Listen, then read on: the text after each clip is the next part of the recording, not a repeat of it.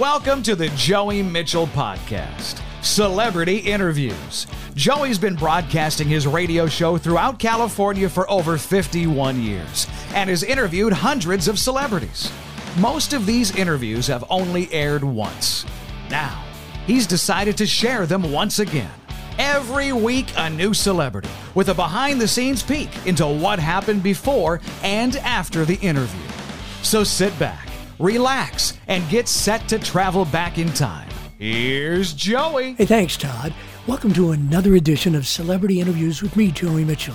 So glad you could drop by. Today, we're taking a look back, way back, to a guy that I got to meet on stage in Livermore, California. Not because he expected me to, but because I was going to surprise him in a dress with combat boots, a mustache, a cigar, and a big purse. It was the first time I'd be performing Luscious Lucy. It's the record that uh, actually charted on Billboard as a novelty song back in 78 79. And the guy who originally sang the song is Joe Stampley. He sang the song If You've Got 10 Minutes, Let's Fall in Love. Now, I'd played the song so many times on KRAK, and he'd always have an open ended conversation. In other words, he'd say, Hi, what's your name? And there'd be a pause. Then he'd say, Where are you from? Pause. Are you married? Well, I played it so many times, frankly, I wanted to say something in between those lines. And I finally opened the mic one day and he said, Hi, what's your name? And I said, Luscious Lucy. And he said, Where are you from? I said, Looney Lincoln. And he said, Are you married? No, I'm luckily lonely. And I ad libbed the entire song. Every time he asked a question, I'd answer it with another stupid comeback. When I finished, a jingle played and another song started. The phone lines in the studio lit up. People wanted me to play it again. I thought, Oh my goodness, play it again. I just ad libbed that. I didn't record it. But so many calls came in, I decided to play it again actually record my voice over the song and then put it on a tape so that we could play it whenever people requested it.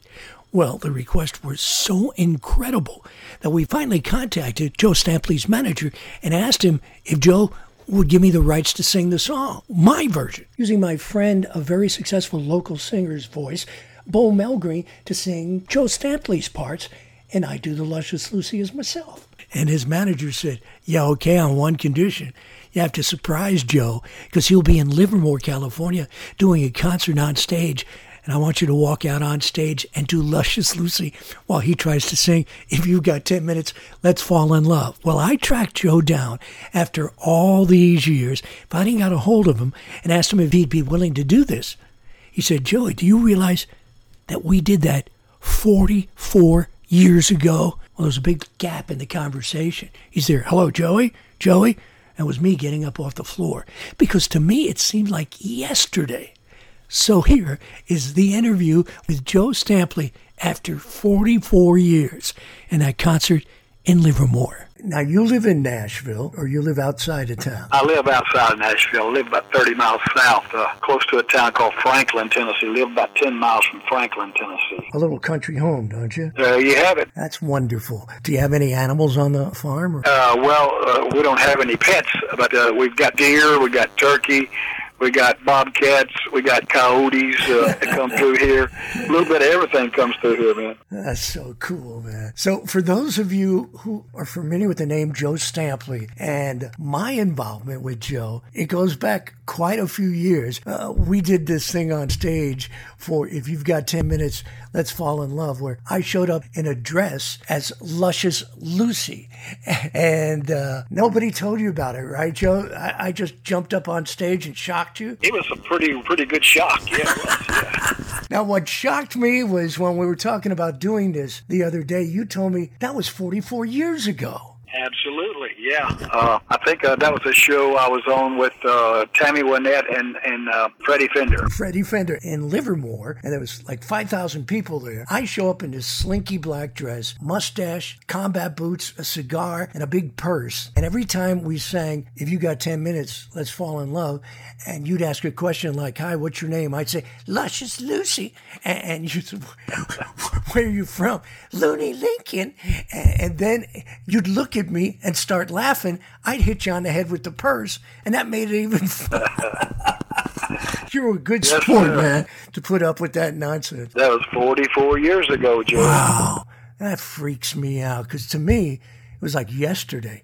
You know, we recut that because you wouldn't, you didn't want to cover your own song. You told me, so I recorded that with a fellow by the name of Bo Melgreen, and believe it or not, our silly song charted on Cashbox. One week we were 98, and Olivia Newton-John was 99 in the top 100.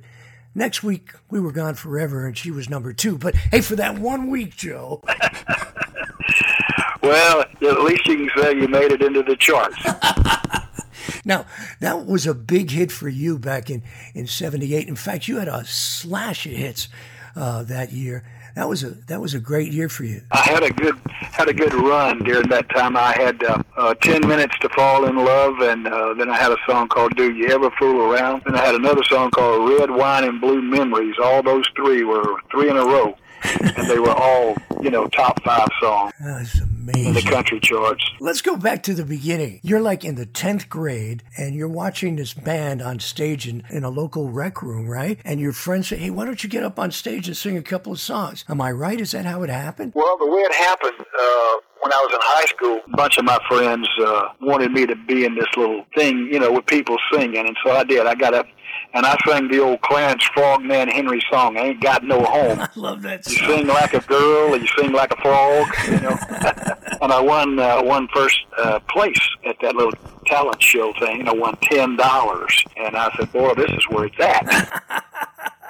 So the the band that was playing, that was uh, the Uniques, but that wasn't their name at the time. Is that right? well, well, no, the, uh, the, that was before the unique. Oh, I see. I had a band at that time. But the first band I joined up with was a band called the Cut Ups out of Magnolia, Arkansas, which is my hometown, Spring Hill, Louisiana. It's right on the Arkansas border. It's one mile from Arkansas and 30 miles from East Texas. And so uh, I joined up with that band for a while. And uh, what it was when they were playing, they were playing a uh, a gig there in Spring Hill, Louisiana, at the rec center. And so they were playing along. So the bunch of my friends said, "Hey, I'm gonna go up there and tell that guy we want to get you up there and you sing some songs." uh, they got up there and told the band that we got a guy who we want to hear sing some songs, and so he said, "Come, bring him on, bring him on." I got up and sang three or four songs, and then uh, after the gig was over, they asked me to join up with them and uh, become their lead singer, and so I said, "Okay, you got it." And then, then after that, a band played out the Cut Ups.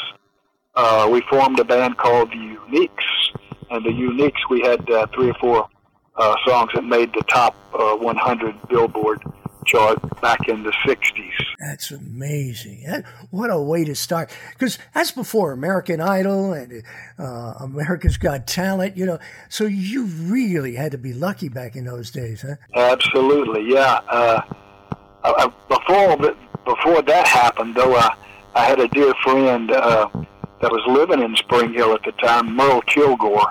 He was a songwriter, singer, and he would do uh, the Louisiana Hayride, and he was known as the Boogie King on the Louisiana Hayride in Shreveport, Louisiana.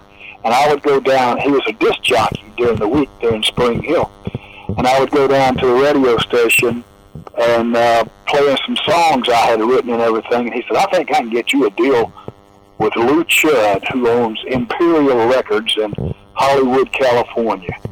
I said, "You're kidding?" He said, "No, I really do." He said, "I think I can." so, sure enough, uh, well, I got a, uh two record. We cut four sides on the session, and uh, uh, gosh, I was in hog heaven. I was 15 years old at the time. My mom and dad drove us out to California, and uh, we had a great time. And boy, I was writing songs at the time. Ronnie Campbell, he went with us. And he had a ball, and uh, we just uh, just had a great time out there. And of course, the songs didn't do anything, but at least we got a shot. You? Oh, yeah, man. That's what counts. You know, you're getting experience. Now, when you were seven, your mom and dad, once again, took you to a radio station in the area because uh, Hank Williams Sr. was on. And you got to meet him, right? Yeah, yeah, Joey. We were living at that time. I was seven years old. We had moved from Spring Hill, Louisiana, to Baytown, Texas, and so my mom, she loved country music, and and uh, I could sing every Hank Williams song that had ever been put out when I was seven years old.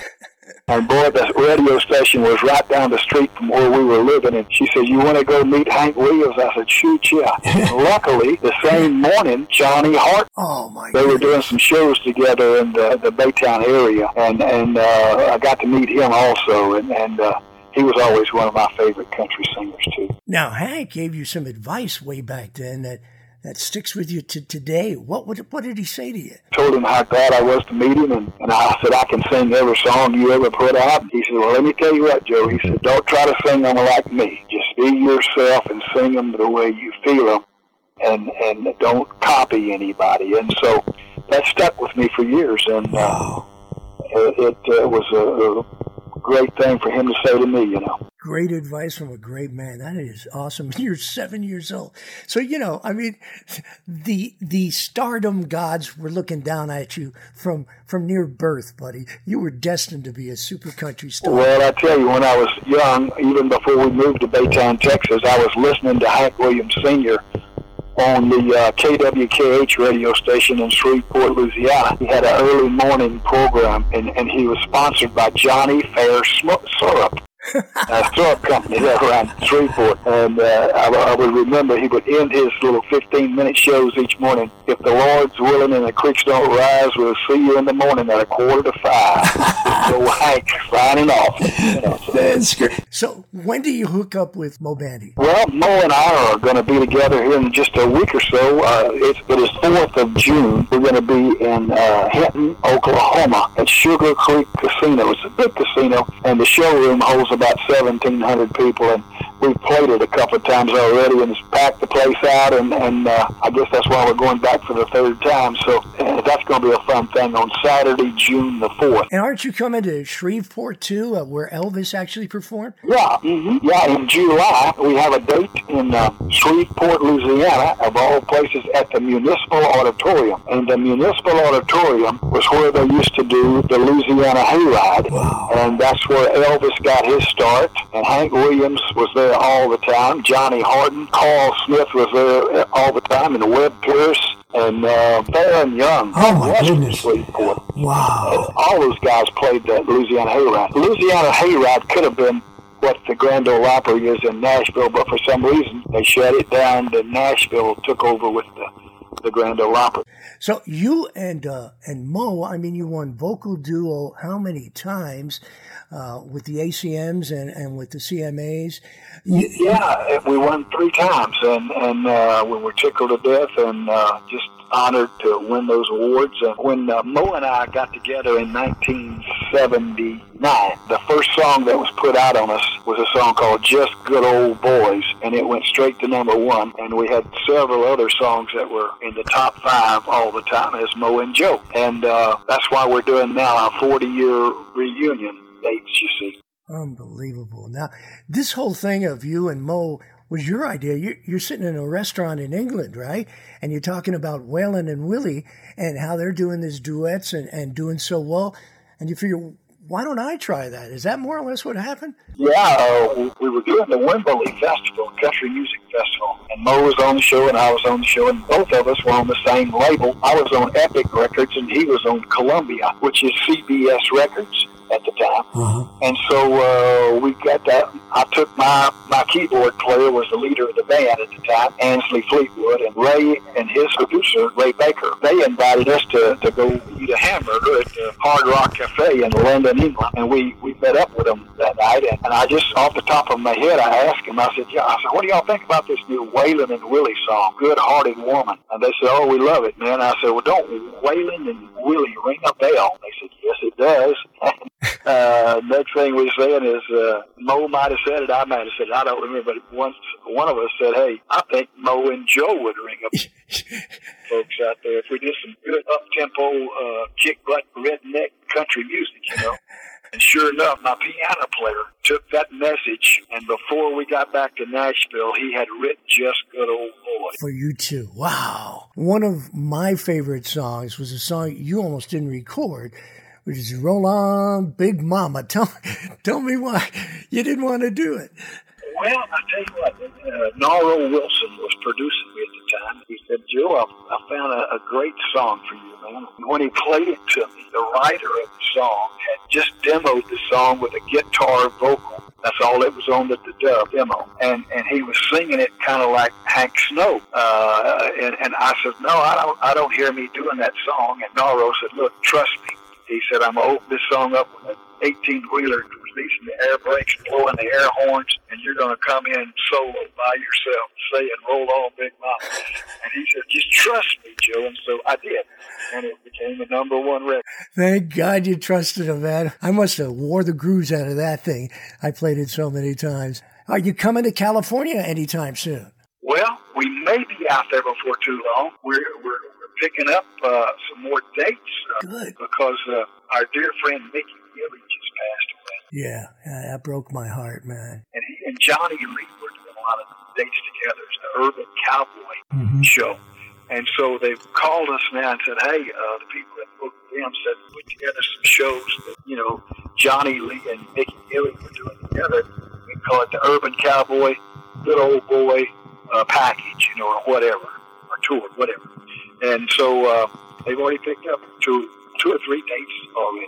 That's But great. Mickey passed away. Yeah. And uh, bless his heart, I hated to hear that on him, but uh, and then I hated to hear it on well, no, uh, that's her daughter, uh, Uh, Naomi. Naomi. Bless her heart. That was that was terrible. She was a sweet lady. They had a great thing going together as the Judds. Yeah, yeah. Wynonna, she'll continue on. That broke my heart too. Wow. And then uh, Charlie Rich. Oh man, I wa- I was a huge Charlie Rich fan. Yeah. In high school, I was singing "Lonely Weekend." hmm Mm-hmm. A little trivia for you. I don't know if you knew it or not, but I cut the first version of "The Most Beautiful Girl." Oh, no kidding. Charlie Rich worked it up off of my album. Isn't that something? Hey, well, if you come to California, my friend, you got my number now. You better call me. Oh yeah, I'll give you a buzz. Yeah. Rich. So we can A, promote it, and I promise you I won't show up in a dress this time. That okay. Thank you very much. All right, man. We're talking, of course, to the one and only Joe Stampley, kind enough to, to call me after 44 years, man, to talk about Luscious Lucy, if you've got 10 minutes, and his amazing career. Continued success, my friend. I tell you what, uh, uh, I've, I've been very fortunate. I, I, con- I consider myself having three different careers. hmm I started out uh, as uh, with the Uniques, my rock and roll band, and we were had uh, in the Arklatex area. We were the band, and uh, we had, uh, as a matter of fact, a little trivia for you. Don Henley of the Eagles now came to our shows. He was from a little town called Linden, Texas, which is on, only about 80 miles from my hometown of Spring Hill, Louisiana. And when we would play Texarkana or some of the towns in East Texas, he and his band, he had a band called the Four Speeds at the time. And uh, they would come and I, he, he uh, would stand right in front of the band, watch everything we did. And then the next thing I know, here comes the Eagle. and man, I, I've been to see them now four different times. I love the Eagle. Isn't that something? That is amazing. Now, now, was it tough for you to get into the world of country music coming from rock? I mean, did some of the uh, of the legendary names in country kind of resent that, or or, not? No, I tell you what, uh, I, I, I had uh, just about run my deal with the Uniques. We, we've been together for 12 years. And I started writing some country songs. And uh, uh, Merle Kilgore hooked me up with a, a guy named Al Gallico, Al Gallico Publishing out of New York City. Uh-huh. And uh, uh, he loved what I was writing. And he says, you know what? When your contract runs up with Paula Records there in Shreveport, Louisiana, I think I can get you a deal with uh, Dot Records uh, in Nashville, Tennessee. And they went, they went to ABC Dot Records, you know. And um, sure enough, he did. And my third single was a, a top 10 country song called If You Touch Me, Got to Love That was in 1972, I think. Wow. Yeah, it was uh, Al Gallico who I talked to about uh, the rights to uh, to uh, redo if you've got ten minutes, and, and he said, "Yeah, go ahead." So I did speak to him. He he was something else, man, real powerhouse. He was a powerhouse, and I tell you what he was. He was he knew a hit song when he heard it, Yeah. and he was he was like a record promotion guy. Yeah. Radio stations. He he could get a song played when nobody else could. Very cool guy, man. And yeah, I hate so bad he's gone. But uh, what's amazing, uh, Joey, is most of the Gallico clan that was here in Nashville, they're all gone now, and, and I'm about the only one left. Uh, uh, uh, Norro Wilson, great producer. Billy Sherrill, great producer. George Richey, was married to Tammy Wynette. Yeah. And of course, Tammy Wynette was in the Gallico uh, group, and so was George Jones. And I did shows with him in the 70s, you know, late 70s. And, uh, uh, but everybody, uh, a guy named, um, uh, oh gosh, I'll think of it in a minute, but he was, married to Lynn Anderson. Um, I can't think of his. But anyway, he passed away too. So all my dear friends, uh, Yeah. Going back to some more, uh, one that got that produced the first hit record on the Uniques, a guy named Dale Hawkins, who had the original Oh Susie Q years ago. Uh, he passed away here a while back, and uh, so I've lost a lot of my dear friends. You know, my father in law told me that when I was a young man. He said, the worst thing about getting old is you keep going to more and more funerals of your friends. And boy, is that true. It is the truth. Lost so many dear friends here in the last four or five years. It's unbelievable. Let's leave on a happy note. What's the goofiest thing that ever happened to you while you were on stage? Well, let's see. Besides me jumping up there in a dress. Well, besides you, stage.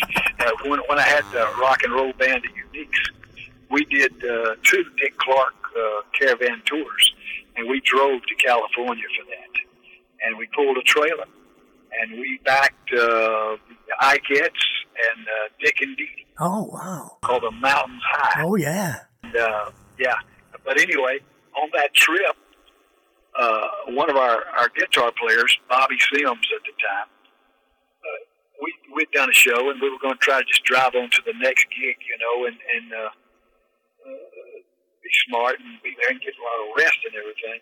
So we, we stopped to get gasoline. And back then, in the 60s, gasoline wasn't but about 40 cents a gallon.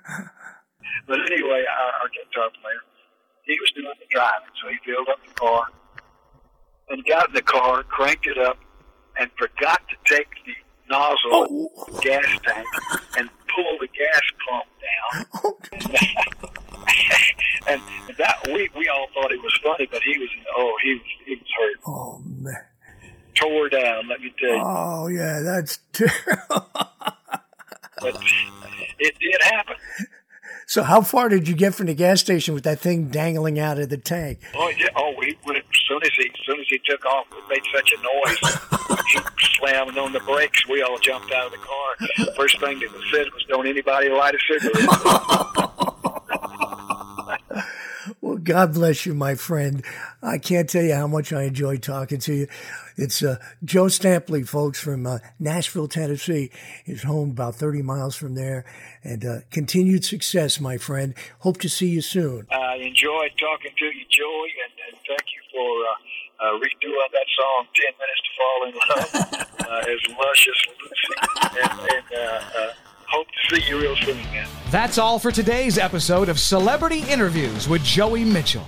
Join us again next week for another well known celebrity that most likely only aired once on Joey's show until now. Now you can subscribe to the podcast at patreon.com slash Joey Mitchell Podcast. Patreon.com slash Joey Mitchell Podcast. And you'll never miss an episode or extras only available to subscribers. Please visit and like Joey Mitchell's podcast on Facebook and tell us what you think. Thanks for listening.